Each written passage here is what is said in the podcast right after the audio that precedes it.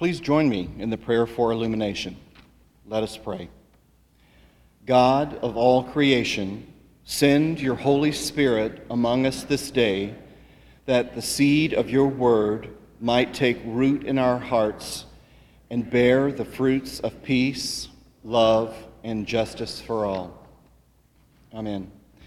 Our scripture today is Hebrews chapter 10, verses 11 through 25. Every priest stands every day serving and offering the same sacrifices over and over, sacrifices that can never take away sins. But when this priest offered one sacrifice for sins for all time, he sat down at the right hand of God.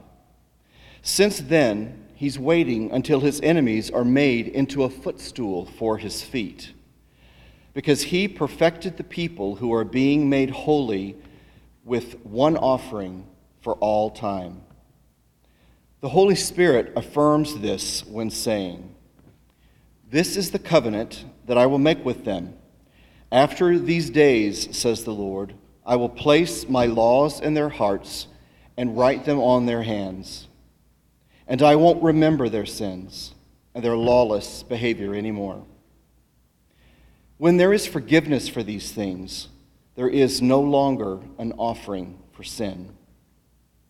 Brothers and sisters, we have confidence that we can enter the Holy of Holies by means of Jesus' blood through a new and living way that He opened up for us through the curtain, which is His body. And we have a great high priest over God's house.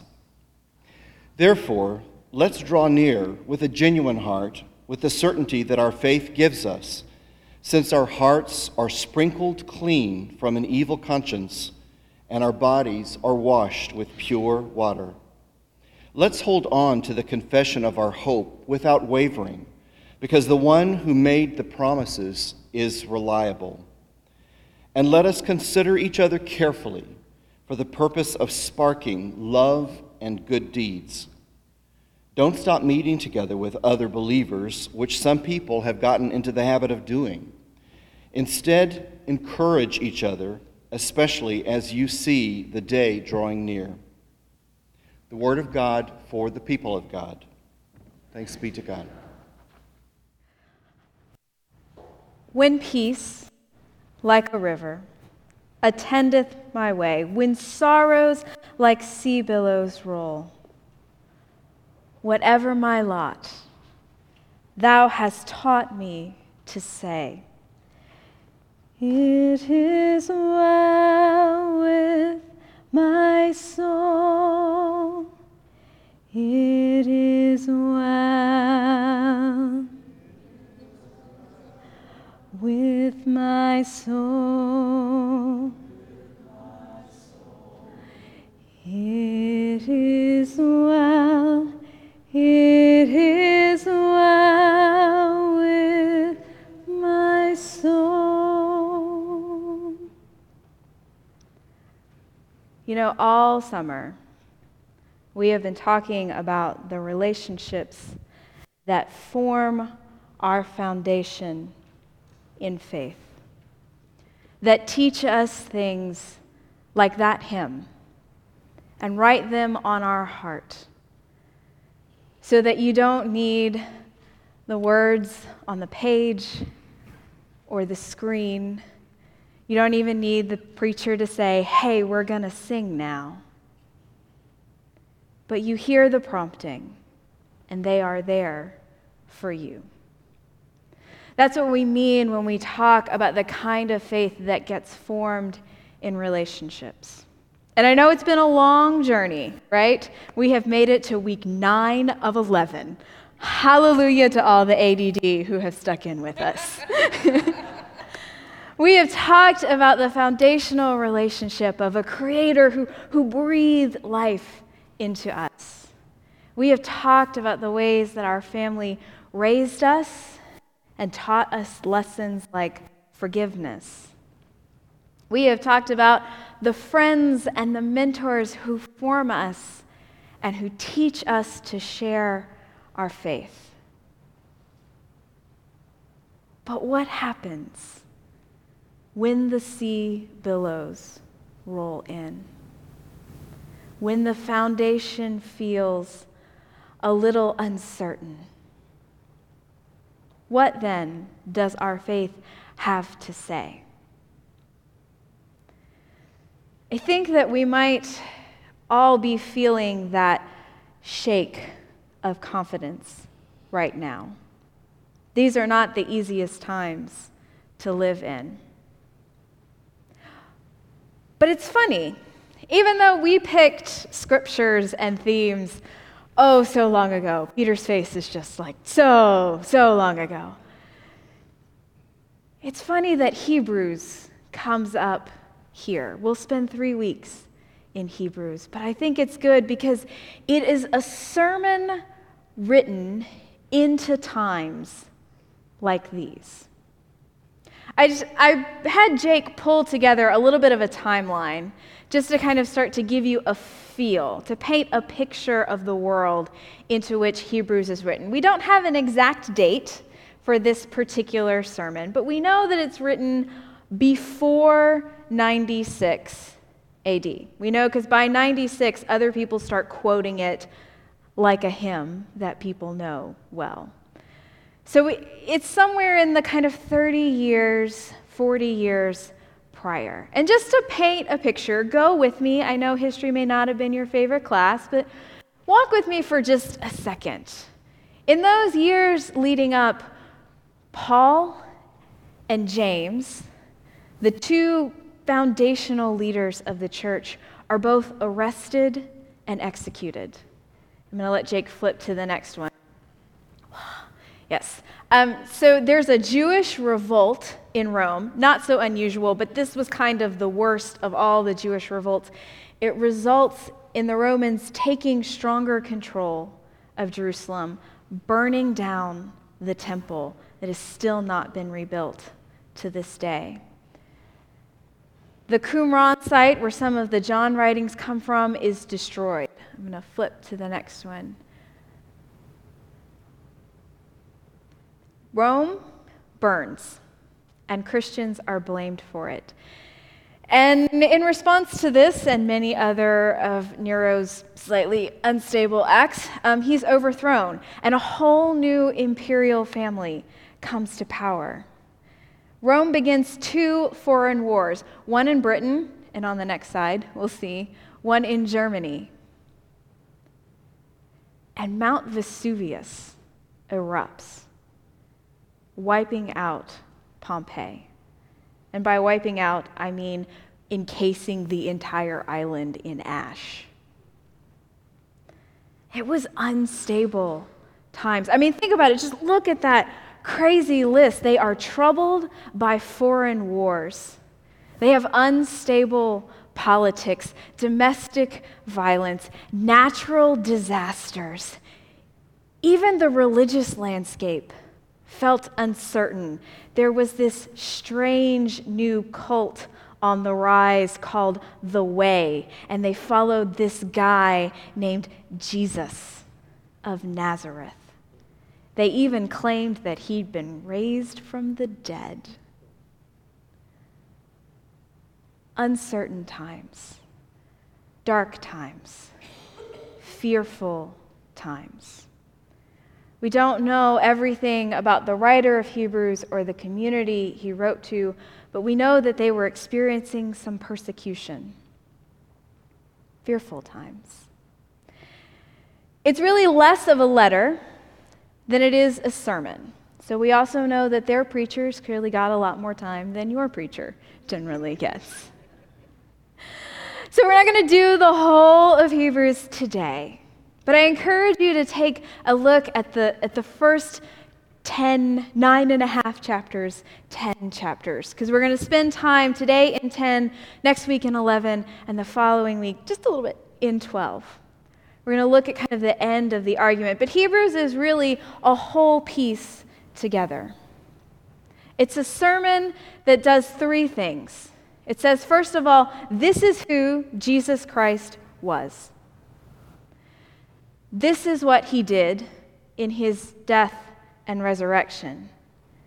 And this is how the life of a disciple is different because of that. Kind of like what your preachers try to do today, right? This is who Jesus was. This is what his death and resurrection mean. And this is how your life is different because of it. Today, where we are in chapter 10, you're starting to hear that turn from what the crucifixion and resurrection did into how your life looks different because of it. The author has gone and made a beautiful, long, eloquent argument, drawing in all of these notes of the temple sacrifice system. Keep in mind, the temple's not really there anymore. But he said, remember that all of those sacrifices, they would go in, and every day they would make a sacrifice and they would stay standing. But Jesus sits at the right hand of the Father because he made one sacrifice and it's done. Christ's sacrifice matters because it is effective for all. Because the victory is accomplished in the work that Christ has done and is proved in the resurrection. And all that is left now, church, is the waiting. He says, Remember what God told you through the prophet Jeremiah. My good Old Testament scholars will recognize those words of Jeremiah 33 and I will write the covenant upon their heart, and they will be my people, and I will be their God. He says, Look, Jesus has already done the work. You just hold fast to what is written on your heart. He says, Jesus has accomplished all the great that needs to be done. Hear that good news. It's not about what you do. It's not about what's going on around you. It's not about your political or your military leaders. It's about what Christ has done. And that has washed you clean. And because of that, your life is going to be radically different in three ways. He's a good preacher. He's got three points, right? He said, Because of what Christ has done, the people of Christ have confidence, they have hope, and they become a people of community. The people of God are a people of confidence, a people of hope, and a people of community. Because of what Christ has done, we have confidence before God. Now, confidence, that's, that's not an ancient word, right? We know that word. We talk about confidence all the time. Any young professional, even young clergy, has probably gotten a lecture of some kind at some point about how important it is to be confident. And when we say the word confidence, usually what we mean is to have enough of a sense of yourself to project your personality when you want to, right? It's to believe that you can do the thing, and more importantly, make other people believe that you can do the thing, whether you can do the thing or not. In fact, I was reading an article this week from The Atlantic that said when it comes to promotions, in almost any field, it didn't matter. It comes to promotions in almost any field, the confidence the candidate has is as important as their competency to do the job. Yeah, okay, some of you have the face that I had when I heard that. Their confidence, their ability to make you believe they can do the job is as important as their actual ability to do the job. Confidence is tremendously important. We talk about it an awful lot. And because we talk about it a lot, I want us to be really clear about the word that we read in Hebrews. Because what we translate confidence there in the Greek is just a little bit different. So, the Greek word that gets translated as confidence means to have assurance to speak before to have assurance to speak before, which sounds kind of like confidence as we know it today. But where the difference comes is, is that confidence, this word, would only have applied to people who were members of a household, right? So it was a right conferred on you by your status. You could not have confidence if you were a slave. You could not have confidence if you were a servant. You could not have confidence if you were an outsider or a foreigner. That right was not conferred on you by your status in the household. What all of those big fancy words mean is that confidence was not something that came from inside who we were. It was not a trait you built up or developed, it was not a projection of your personality. It was a right that was given to you. And that's important as we read the words in Hebrews because it reminds us that our confidence before God does not come by our good works. It does not come by our right belief. It does not come by anything that we can say, do, or feel. It comes by the mighty acts that Christ has done through his death and resurrection that gives us the right to stand before God. In Methodist terms, we say it is the gracious gift. Our confidence is not about us, it is a gift that has been given to us through the love of God. And it is a gift that cannot be shaken by our worries or our uncertainties. It does not depend on the strength of your heart, it depends on the covenant that God has chiseled there. And because of that confidence, we can always be a people of hope. I know that he breezed past hope real fast in the reading, right? You got a whole verse. Confidence, we get a paragraph about. Hope, we get a line. Because it's sort of assumed in the community. He says, you will be, he's talking about the hope that we have for what is to come. See, when you are a people of confidence, when you have been granted that right before God by Christ, you know that whatever persecution faces this moment, whatever instability, whatever trouble or disaster, whatever violence threatens, whatever is right before our eyes is not the whole picture of history. To live as a people of God means to live in the hope of the victory that we know has been won and is to come. It is not an easy kind of hope. I know that. But it is a hope that says, I have a light and the darkness isn't going to put it out. It is a hope that says we are a people of love and hate will never put it out.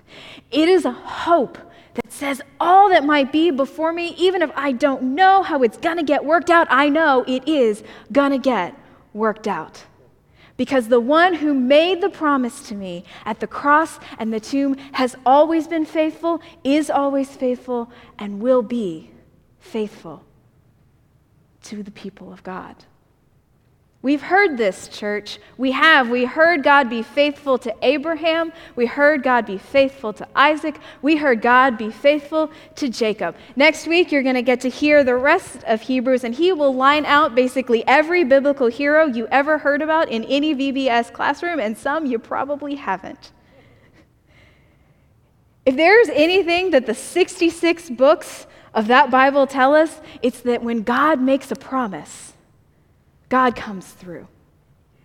So, yeah, the line about hope is short because it doesn't need any more proof than this that when God makes a promise, we can hang on to hope because it will be fulfilled. He's a good preacher, preaching to a worried congregation in unstable times. And so he knows that if they are going to continue to be a people of confidence and a people of hope, then they have to be a people of community. They have to be a people of community.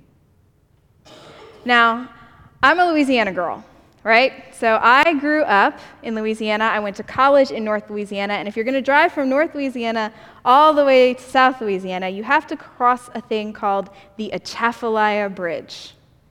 Anybody with me? Okay, a few of you are. Yes. So, in case you don't know, the Atchafalaya Bridge is a miles long bridge over a swamp. There are no off ramps. The shoulder is about the width of a car when you're lucky. It's not a fun place to drive on a bright and sunny day. And I have crossed that thing in rain that would make a hurricane look like a picnic. So, when you're on the bridge with no off ramp and no shoulder to speak of, and you can't see from me to LM, it's a scary place to be. It feels a little unstable.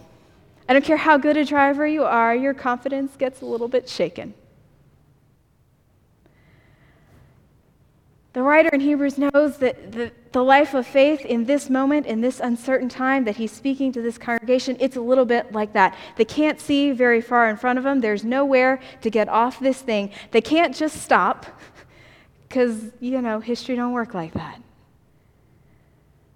But if they're going to keep going, keep putting one foot in front of the other, they have to stick together because when you try and travel that road alone, it is too easy for the wind to blow you this way and to blow you that.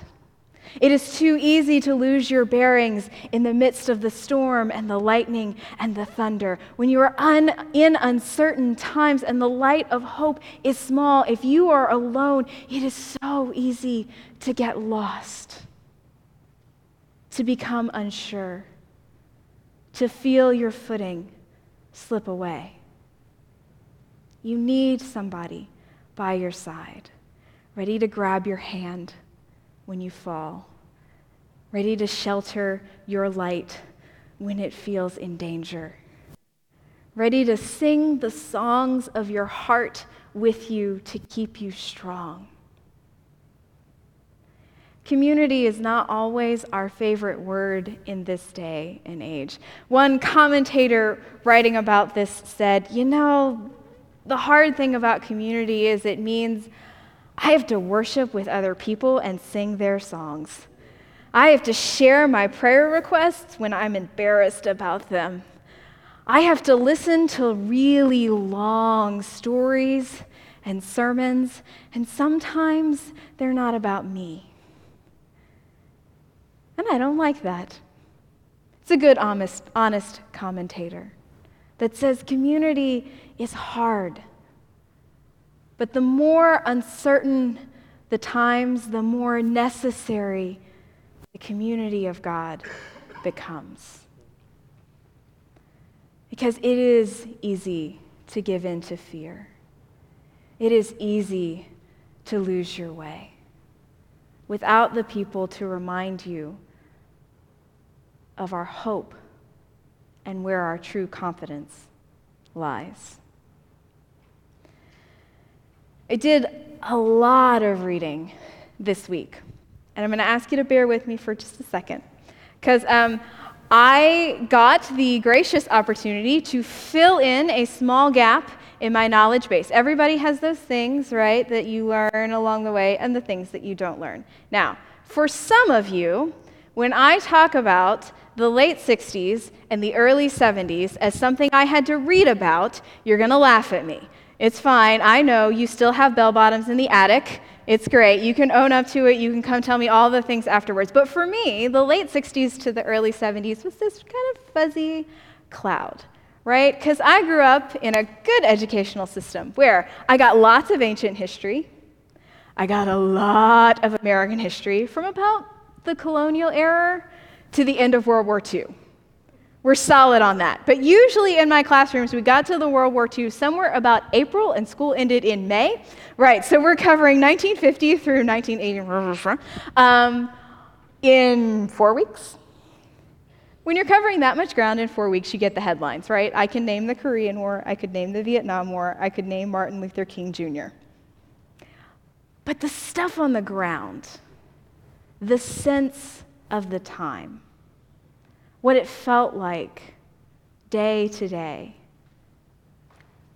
That was a new experience for me this week. And so when I fell down one of those lovely internet rabbit holes that my generation does sometimes, I got to read lots and lots about that time period. It was kind of an interesting experience.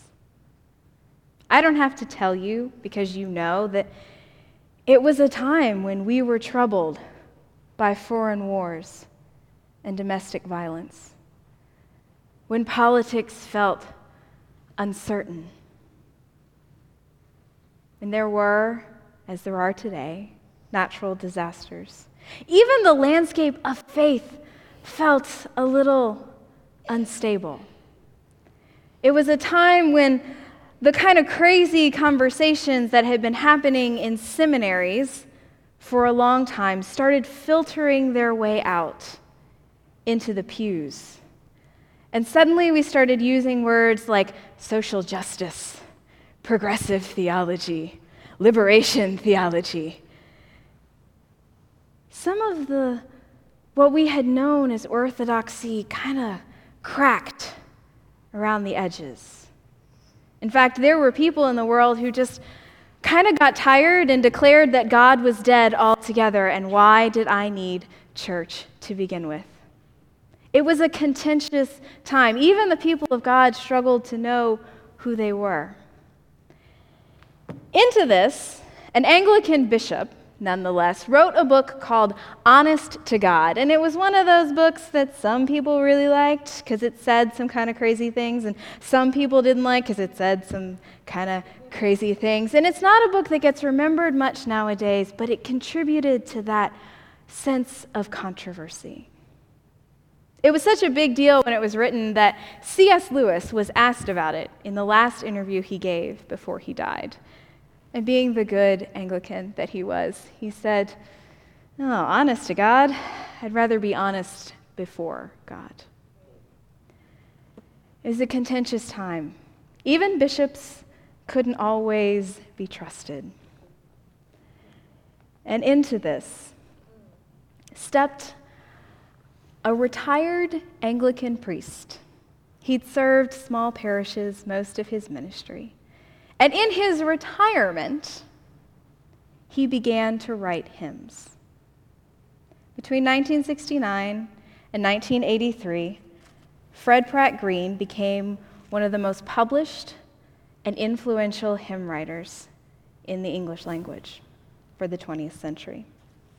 And in 1971, largely in response to the religious controversy that surrounded him, he wrote these words When our confidence is shaken in beliefs we thought secure, when the spirit in its sickness seeks but cannot find a cure, God is active in the tensions of a faith not yet mature.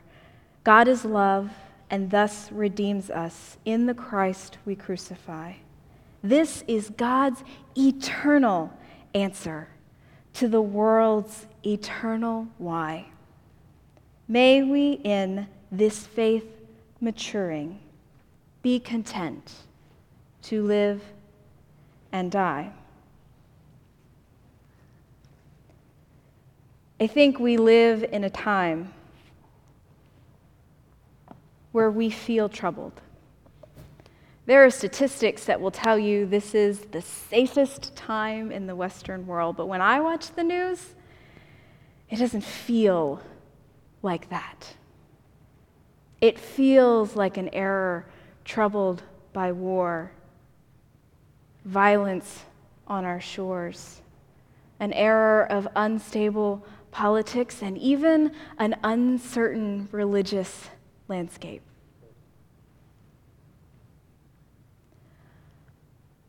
But I know the faith in which I have been formed. I know the covenant that has been written on my heart.